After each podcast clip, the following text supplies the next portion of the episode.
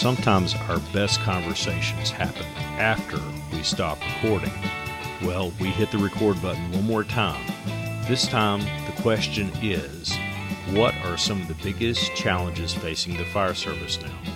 And listen to some of the answers that the guys from Twisted Fire have. So, guys, what is the biggest challenges that we see in the fire service now? What do you think we're facing right now that's going to be the end of us if we don't jump on it? So the three of us discussed it, and it comes down to one word for us, and that word is ego. From the bottom Ego. to the top, ego. Ego. Can you explain that? So if you look at what everybody complains about, whether it be administration, whether it be fire companies not doing certain things certain ways, you know, if you look at the big picture and everything, the biggest hurdle that is harder for everybody to overcome is their own personal ego. Right? So if they I don't know how to put it, but like if let's say they've tried the a Minuteman load, right? And for some reason they failed at it, where everybody is excelling. And this one company out there says, well, we're just going to run straight flat load because that's what we're good at. Well, are you really good at it, or is it just something you're comfortable with and you didn't let your ego get get away, get aside for you to actually learn how to stretch properly with a, a Minuteman? Or you know, also people complain about the administration. Well, depending on what they were taught when they were coming up and their true feelings about a certain something, are they actually listening to the opinions of others to progress or are they holding everybody back because they can't put their feelings aside and actually truly listen and make a competent decision? Something like that. Yeah, and I mean, just continuing on the thought, I think looking at it from firemen receiving, you know, directives or so on from admin that maybe seem unreasonable or so on, questioning the intent behind it, right? Like, what, what would, why can't I use my own PPE for this outside training? Is it truly the insurance or is truly the coverage and you're worried about my safety or is it you see me excelling my career and you're trying to not have me challenge you with questions of, Hey, can we change this hose load? Or, Hey, can we do this differently? Because I learned this. Um, you know, is it the ego of the admin trying to, you know, I don't know, keep things a certain way because that's the way we've always done them. So I think ego, like we are, we've all talked about, wraps it all up pretty nicely. Uh, they both talked about admin. I'll take it the other way just to have the whole picture. The ego from the bottom. So maybe admin put out a policy we don't agree with, and we have to look at the big picture and not get upset over X, Y, Z. That if that's the only gripe they have, personally, I'll say one I hear a lot is like traffic vests. That's a big thing. And but if that's the only major gripe we have is that you have to wear a traffic vest anytime you're off the truck, is that really that big of a deal? Like put the traffic vest on and be quiet and do your job. Like it's not changing anything. Just do it. If that's what keeps them off of your shoulder and they let you do pretty much anything else you want, drop your ego, humble yourself, put the vest on, and promote in your career if you don't want it and make that change later in your career. But ultimately remember your roots and where you came from. Like Okay. you signed up to be a fireman. You didn't sign up to be a fire chief. Mm-hmm. So, so this brings up an interesting question, and this is one that I that I have frequently. I'm an old fart. The problems that we see with ego is that generational, or is that something that kind of everybody gets a touch of it once they get in the service? I think saying that it's generational, I, I don't know. I, I think that puts a bad twist on it because it, it singles out different groups. I think we have to make a change and get aggressive in our job. Like I said, this job will kill you. We know that. The ego thing comes because, I mean, we are paramilitary, we like to say, but I, I call BS because I'll go back to the brotherhood part. We'll help somebody move. You say you need help moving, we'll show up as a whole, as a fire service.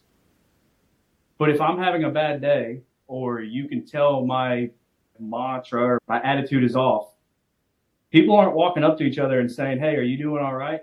Or saying, Hey, man, I love you because of our egos. Because we're these big, burly people supposed to be firefighters and be tough and rough that we can't have emotions.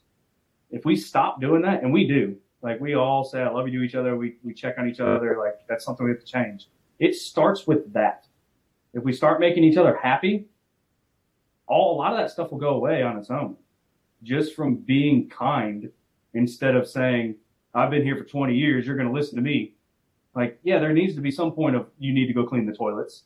But at the other side, why can't the senior guy be the one that puts the arm around the new guy and says, Hey, let's go out here and I want you to teach me something because the way you're doing it now is different than the way I want it.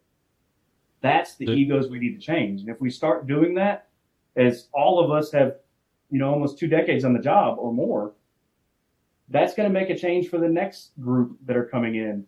But we're also seeing older adults start their careers in their 30s, which is, I, I don't, that's why I say it's not generational because not everyone started at 18, 19 anymore. We're, we're starting at different ages and I'm a grown man. You're not going to talk to me that way. Like we'll we'll have to talk about this a different way somewhere else. But we can handle this situation using positivity instead of trying to beat each other up. We're not advancing by beating each other up. Very true. And do you think that leads do you think these issues with ego might also drive why we see such a issue with mental health um, why we have why we see so much coming down from things like alcohol abuse and things like that. Do you think that might be driven by the ego issue as well, potentially? I do. I think that it contributes significantly um, because I think we buy into that same messaging, you know, not just as a whole, but as an individual, you know, trying to live up to that. All these things don't actually bother me or whatever. You know the role you're supposed to fill, right? So trying to somewhat silence those emotions or it, at least in the moment to where it's less noticeable, I think is a huge contributor to the mental health issue or alcohol abuse or fill in the void of any of the crutches that move forward are just wanted to see what y'all's thoughts were about the biggest problems we're facing and I, th- I think we're all i think a lot of people are on the same page if we don't get the egos in check could be a problem. But so I got a question for you. Uh oh, I didn't do it. I like asking a lot of people this, and this isn't single to a single gender or whatever. It's just common because of our the male gender. And I like to ask a lot of people this just to get their answer.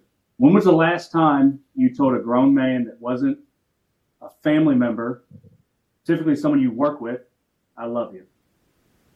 Hadn't been that long ago. All right. What about the masses? How often do you think it happens in the firehouse? Probably less often than we would like. So, um, if you were having a bad day and someone uh, someone you respected said it to you, do you think it would increase your mood? I don't know. I, I really don't know how to answer that. I know that recently, I personally have started to understand more the importance of reinforcing you know, our connections with those we work with. You know, we had a, we've had a couple really bad calls around, you know, that I, that I've been involved with. I know that Eric, my co-host, who's not here tonight, y'all just saw what he had to deal with.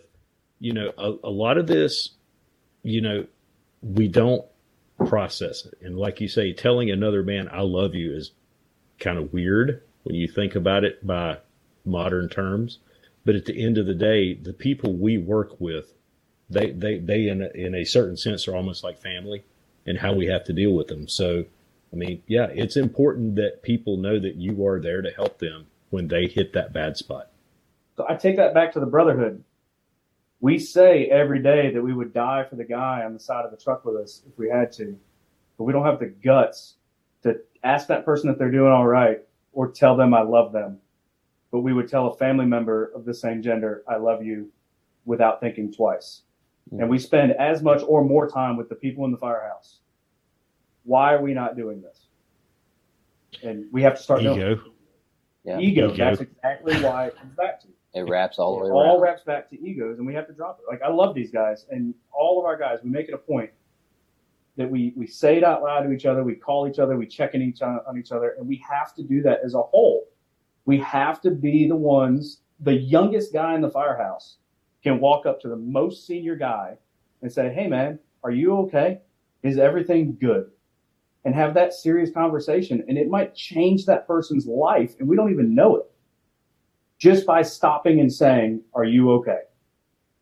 And we have to start doing that as a whole. We have to be leaders in this and uh, start leading the forefront of it and start loving one another like we claim to be. I think the brotherhood is fake as a whole, and that's going to hurt a lot of feelings. You know, there there's a, a class that that I teach, the North Carolina Firefighter Cancer Alliance. In fact, we'll be teaching it at the Executive Officer School later this month, and it it deals with leadership and difficult conversations. How do you have the conversations? I'm not okay. I don't feel, you know, I'm something's wrong. You know, hey, I've got I've got a bad diagnosis. Whatever that is, how do we as leaders address that? How do we do it effectively? How do we put aside our preconceptions and do it in an effective way? And, you know, I, I agree wholeheartedly with what you guys are saying. If we're not humble, then we will be humiliated, as my mother has taught me many years ago. All right. Well, cool. Well, your input on what types of challenges we're finding. So we'll put this up with a bonus episode because that's material worth talking about. And again, guys, thank you. Thank you. You have been listening to All Clear. All Clear is presented by the North Carolina Firefighter Cancer Alliance and the First Responders Peer Support Network. This program is hosted and produced by Travis McGaha and Eric Stephenson. Visit our website, allclearpodcast.com, where you can contact us and leave feedback. If you like what you hear, please share this podcast with someone. The opinions of guests do not necessarily represent the views of the podcast. This podcast is recorded with Descript and with technology that is provided by Cortec Computers. We'll see you soon, and as always, light your fire within.